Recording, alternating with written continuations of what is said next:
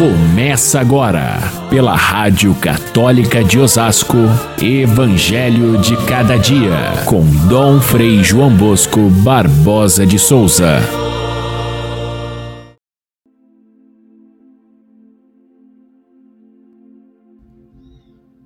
Jesus se aproximava da cidade de Jericó e um cego estava sentado à beira do caminho pedindo esmolas e gritou: Jesus, filho de Davi, tem piedade de mim. Jesus perguntou: Que queres que eu faça por ti? E o cego respondeu: Senhor, eu quero enxergar de novo. E Jesus disse: Enxerga, pois, de novo, a tua fé te salvou. Caríssimos irmãos e irmãs, ouvintes do nosso Evangelho de cada dia, nós estamos já no finalzinho do ano litúrgico e essa grande viagem feita por Jesus através do Evangelho de São Lucas vai chegando também ao seu fim. Ele já está na cidade de Jericó, que ficava próxima de Jerusalém, onde vai acontecer a sua paixão e a sua ressurreição. E nessa última etapa, nessa cidade antiga chamada Jericó, talvez a, cidade mais antiga conhecida de toda a humanidade. Jericó foi aquela cidade onde chegaram os que vinham desde o Êxodo caminhando pelo deserto, os hebreus, rumo à terra prometida. Foi em Jericó que eles chegaram e dali então partiram para a nova vida, a nova organização do povo agora na terra prometida é, por Deus. Então, é, Jericó era, é, é, como que um, é um ponto de chegada, mas é também um ponto de partida. É o ponto de chegada da fé, é o ponto de partida da missão.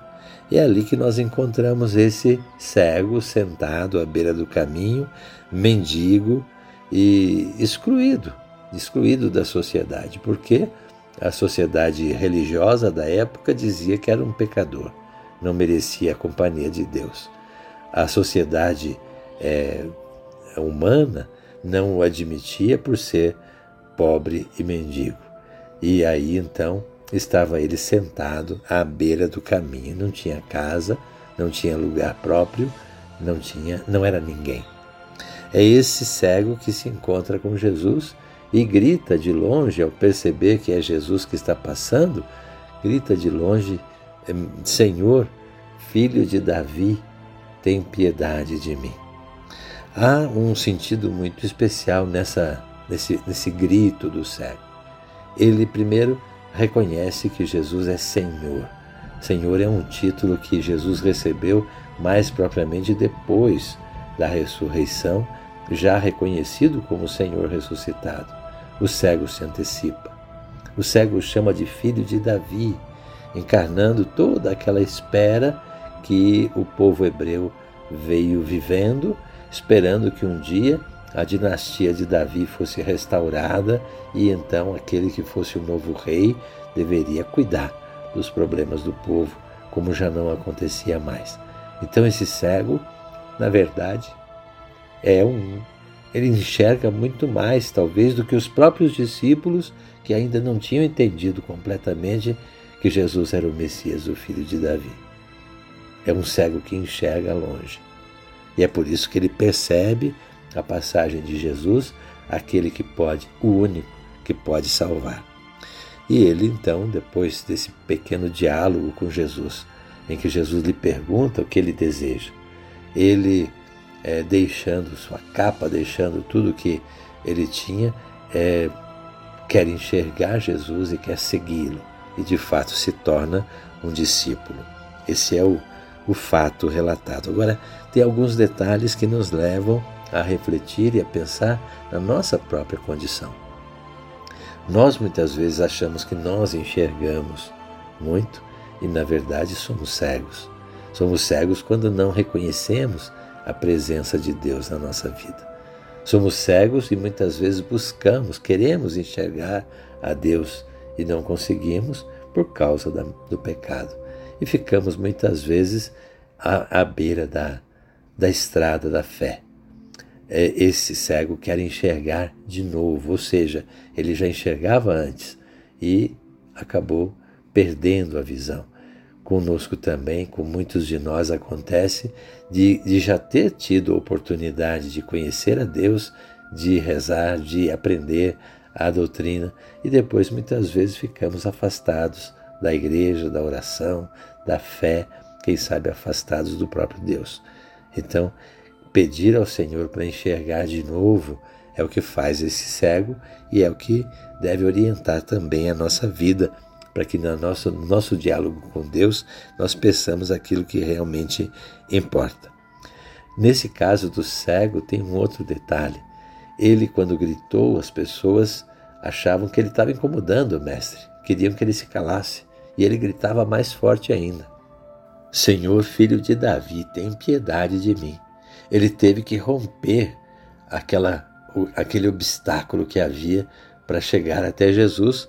Quando Jesus o chamou, ele então caiu de joelhos e Jesus lhe pergunta candidamente: O que que você pede? O que que você quer? O que que você deseja? É, não, é, não era óbvio que ele queria ser curado? No entanto, Jesus pergunta: Por quê?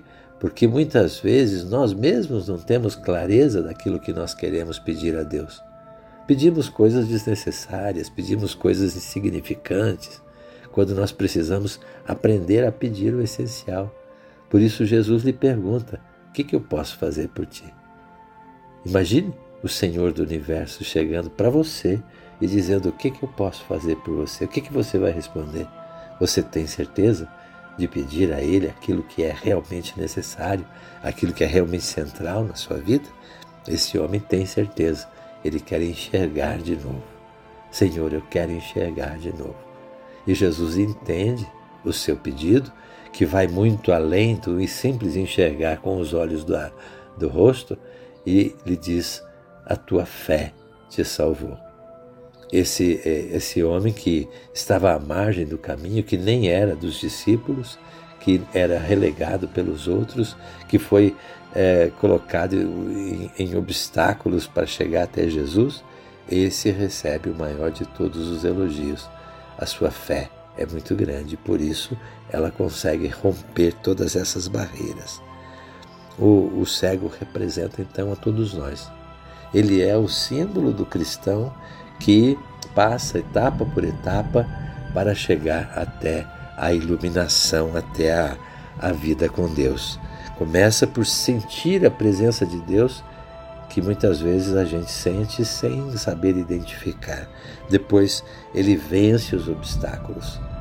Na terceira etapa, ele rompe com o seu passado, deixa de lado a capa que era a sua segurança, dá um salto e caminha para frente, depois ele dialoga com o próprio Deus, dialoga com Cristo, pedindo que ele possa enxergar de novo. Depois de contemplar a face de Deus, ele está chegando ao ponto mais importante daquele que se converteu, daquele que se batizou, daquele que passou a, a ser cristão. Ele vê a face de Cristo e torna-se um discípulo e começa a segui-lo. É esse o caminho que temos que fazer todos nós. Nós começamos pelo nosso batismo, talvez no tempo da inconsciência, mas temos a chance de ir fazendo etapa por etapa na nossa vida até chegarmos a, a ser de fato seguidores de Cristo e imitadores do, seus, do seu modo, do seu projeto de ser. Então, eu acho que a gente hoje só pode pedir a Jesus é mesmo, o mesmo pedido que que o cego de Jericó fez. Senhor, que eu veja, é isso que eu peço ao Senhor. Aí Jesus vai nos dizer que a verdadeira maneira de ver é a fé. A tua fé te salvou. Sejamos todos nós como esse cego que enxerga, esse cego que vê longe, esse cego que é capaz de reconhecer quando Jesus passa em nossa vida. Fiquem todos com Deus. Até amanhã, se Deus quiser.